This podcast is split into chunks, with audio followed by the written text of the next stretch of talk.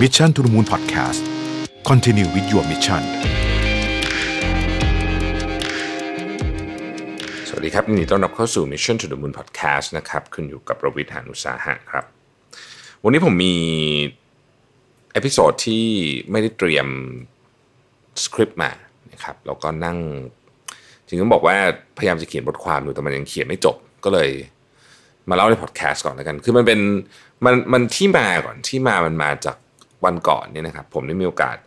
สัมภาษณ์คุณต่อ Penguin Eat Shabu นะครับหลายท่านที่ติดตามในเพจก็จะเห็นนะครับอยู่แล้วนะครับ ใครที่ยังไม่ได้ดูนะฮะโดยเฉพาะท่านที่ประกอบธุรกิจร้านอาหารเนี่ยนะครับ อยากให้ไปดูมากเลยนะฮะเป็นเป็นเป็นคลิปที่แบบดีมากๆนะครับ แต่ว่ามันมีอยู่ part หนึ่งที่คุณต่อพูดผมแล้วแล้วผมมันมันต้องใช้คำว่ามัน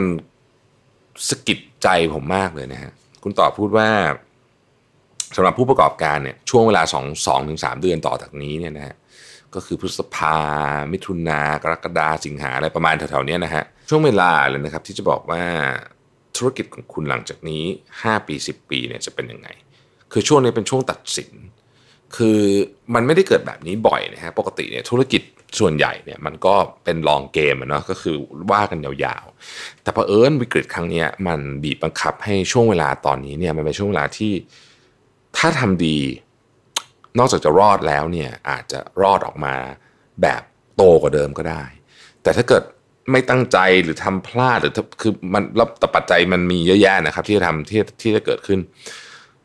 มันอาจจะทำให้เราสูญเสียธุรกิจไปเลย หรือว่าเราเราอาจจะแย่ไปเลยหรืออะไรเงี้ย คือมันมันมีเหรียญเนี่ยมันออกได้หลายหน้ามากในตอนนี้ แล้วก็ไม่มีสูตรสำเร็จด้วยนะ แต่ว่าผมค่อนข้างเชื่อสิ่งที่คุณต่อพูด ผมผมคิดเหมือนกันว่าสองสามเดือนนี้เนี่ยนะฮะมันเป็นช่วงเวลาที่ขับขันอะเอ่อ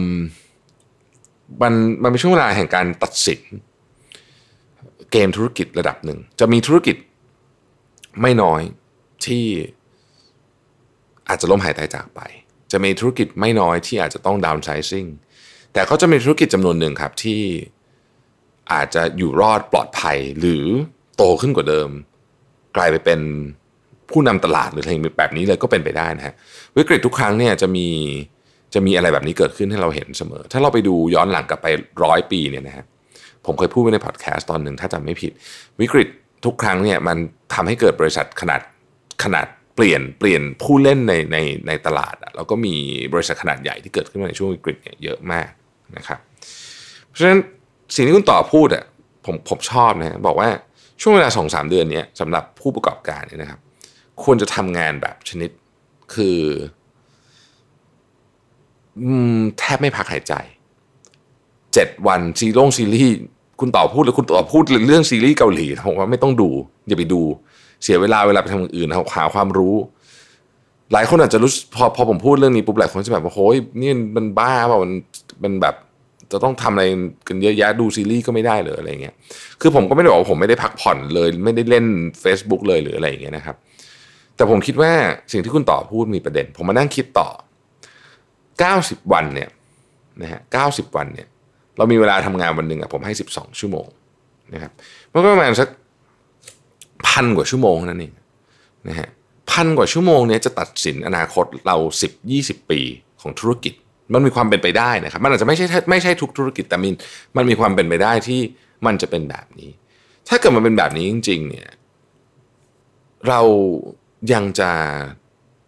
ยังจะดูซีรีส์ไหมอะเออ คือผมไม่ได้ตัดผมโอเค ผมไม่ได้มีปัญหาอะไรกับซีรีส์ครับหลายคนอาจจะบอกว่าเฮ้ยทำไมถึงถึงเป็นนั่น แต่ว่าผมรู้สึกว่าสำหรับ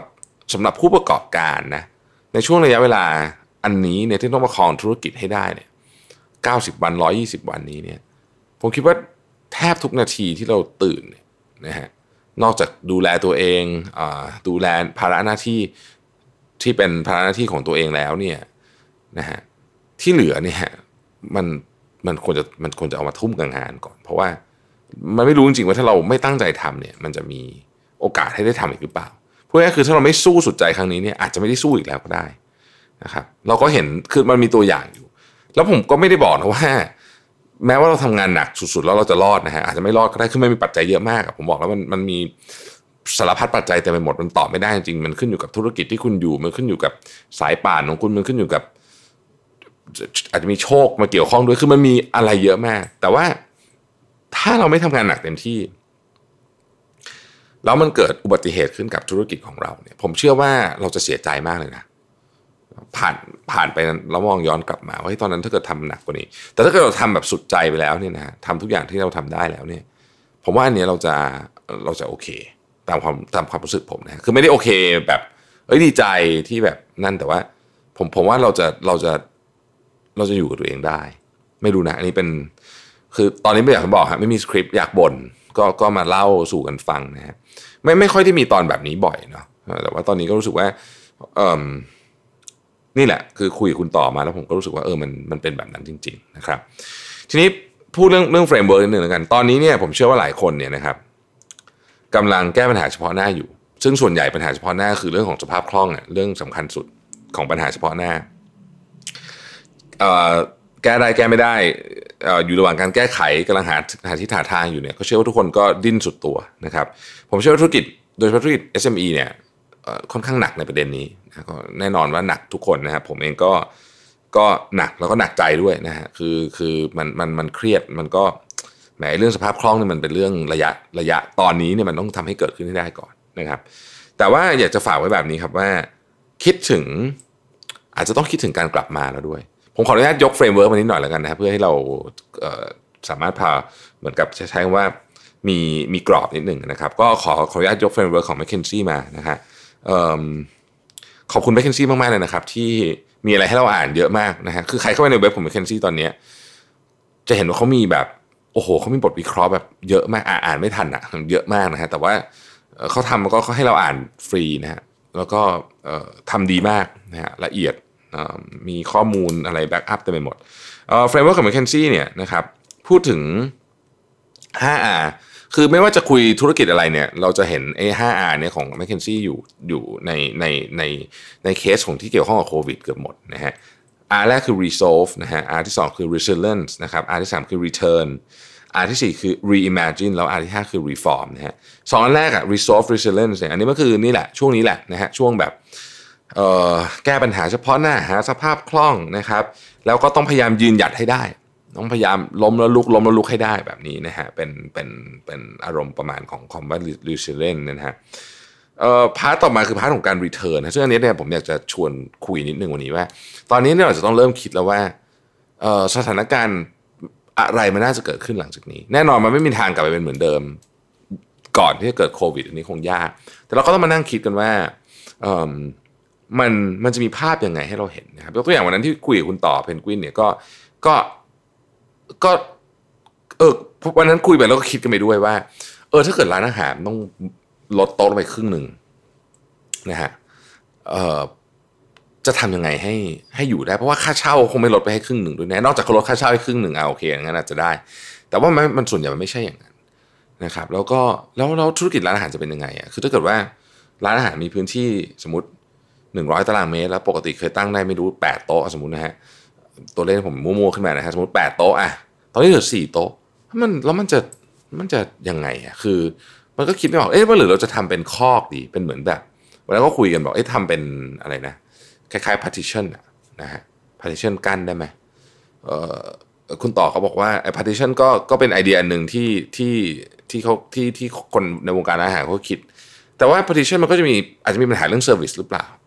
ก็นั่งคิดกันอีกเอาแล้วเอางั้นผมก็ถามเอางั้นเอาสายพานได้ไหมนะฮะสายพานเขาแพงอีกคือมันมีมันมีเรื่องที่ที่ต้องคิดเยอะมากแต่ว่า เราต้องกลับมานั่งคิดว่า สิ่งที่จะเกิดขึ้นตอนที่ลูกค้ากลับมาคืออะไรนะฮะอันนึงที่เราน่าจะเห็นชัดเลยก็คือว่า เรื่องของ experience เราพูดคำว่า customer experience เนี่ยลูกค้าเนี่ยสมัยก่อนเราก็จะอาจจะมีเยอะแยะเต็มไปหมดเลยนะฮะแต่ว่าผมเชื่อว่ายุคนี้เนี่ยไออันที่จะติดท็อปทรีหรือดีไม่ดีน่าจะเป็นเบอร์หนึ่งเลยเนี่ยก็คือเรื่องความปลอดภัย คือ experience คุณเนี่ยร้านคุณจะสวยนะครับเพลงเพราะอะไรอย่างเงี้ยแต่ถ้าลูกค้ารู้สึกว่าเข้าไปนั่งร้านนี้แล้วไม่ปลอดภัยเนี่ยผมว่านี้ลูกค้าก็ไม่ก็อาจจะไม่เข้าดังนั้นการ return กลับมาเนี่ยจึงต้องเป็นคิดอะว่าว่าจะจะจะทำยังไงนะอาจจะต้องลืมเรื่องเก่าๆไปก่อนด้วยนะลืม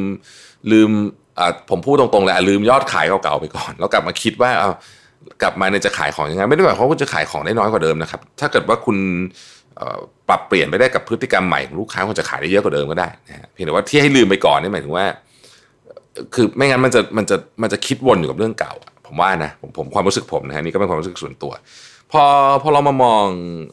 ภาพธุรกิจของเราใหม่เนี่ยนะฮะเราก็มาคิดว่าเออลูกค้าจะจะเปลี่ยนแปลงวิถีของตัวเองไงบ้าง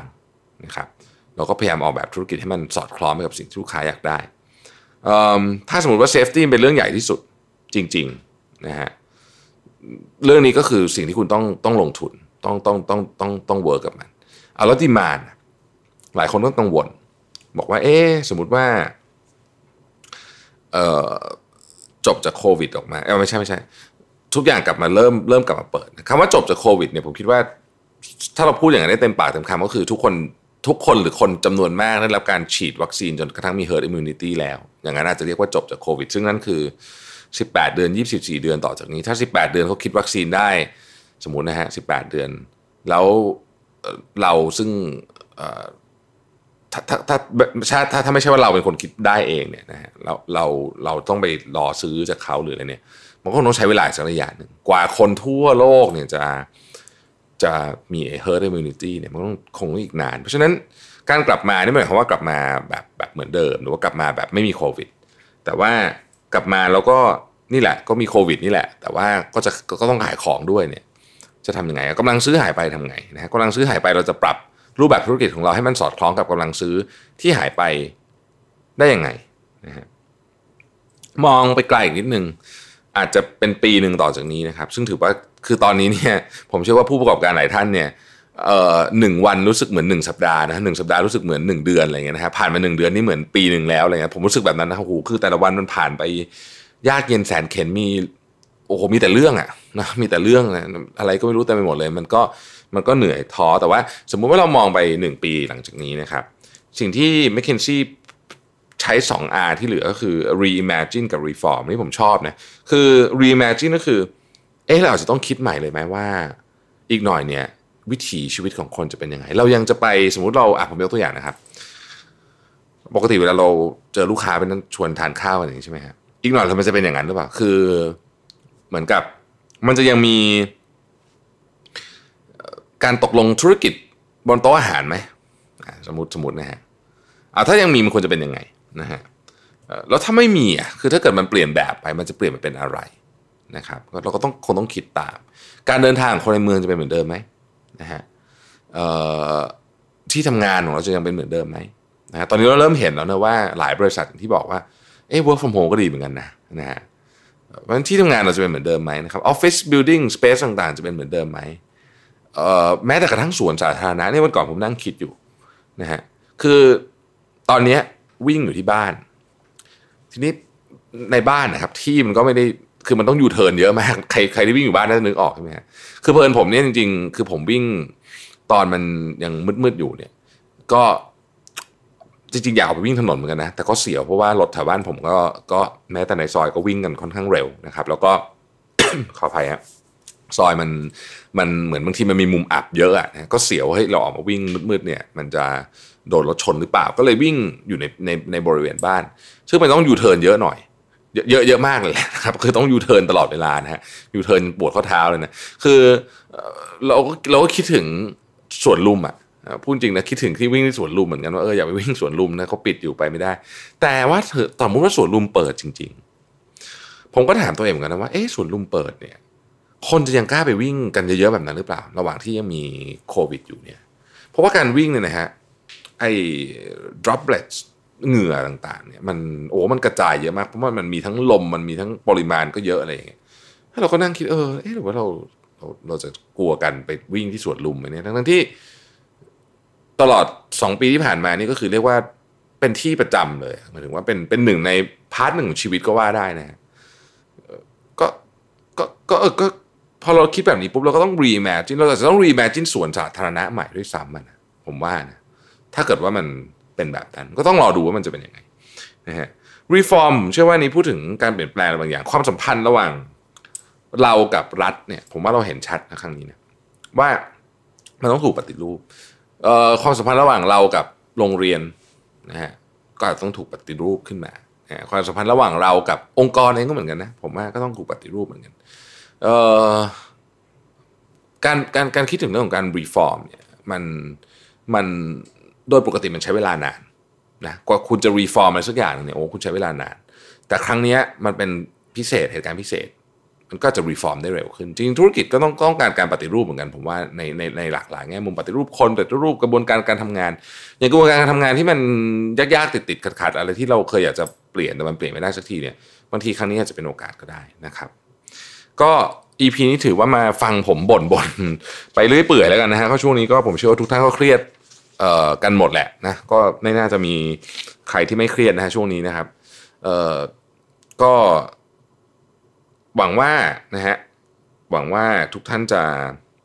ผ่านเรื่องนี้ไปได้ด้วยดีนะครับ รักษาสุขภาพกายนะฮะแล้วก็สุขภาพจิตด้วยนะฮะให้แข็งแรงไว้ทั้งคู่นะครับ แม้ว่าจะเครียดแค่ไหนก็ตาม พยายามพักผ่อนให้เพียงพอนะครับหาเวลาออกกำลังกายบ้างนะครับ แล้วก็ แล้วก็สู้ฮะ เดี๋ยวมันก็จะผ่านไป ขอบคุณที่ติดตาม Mission to the Moon นะครับ สวัสดีครับ Mission to the Moon Podcast Continue with your mission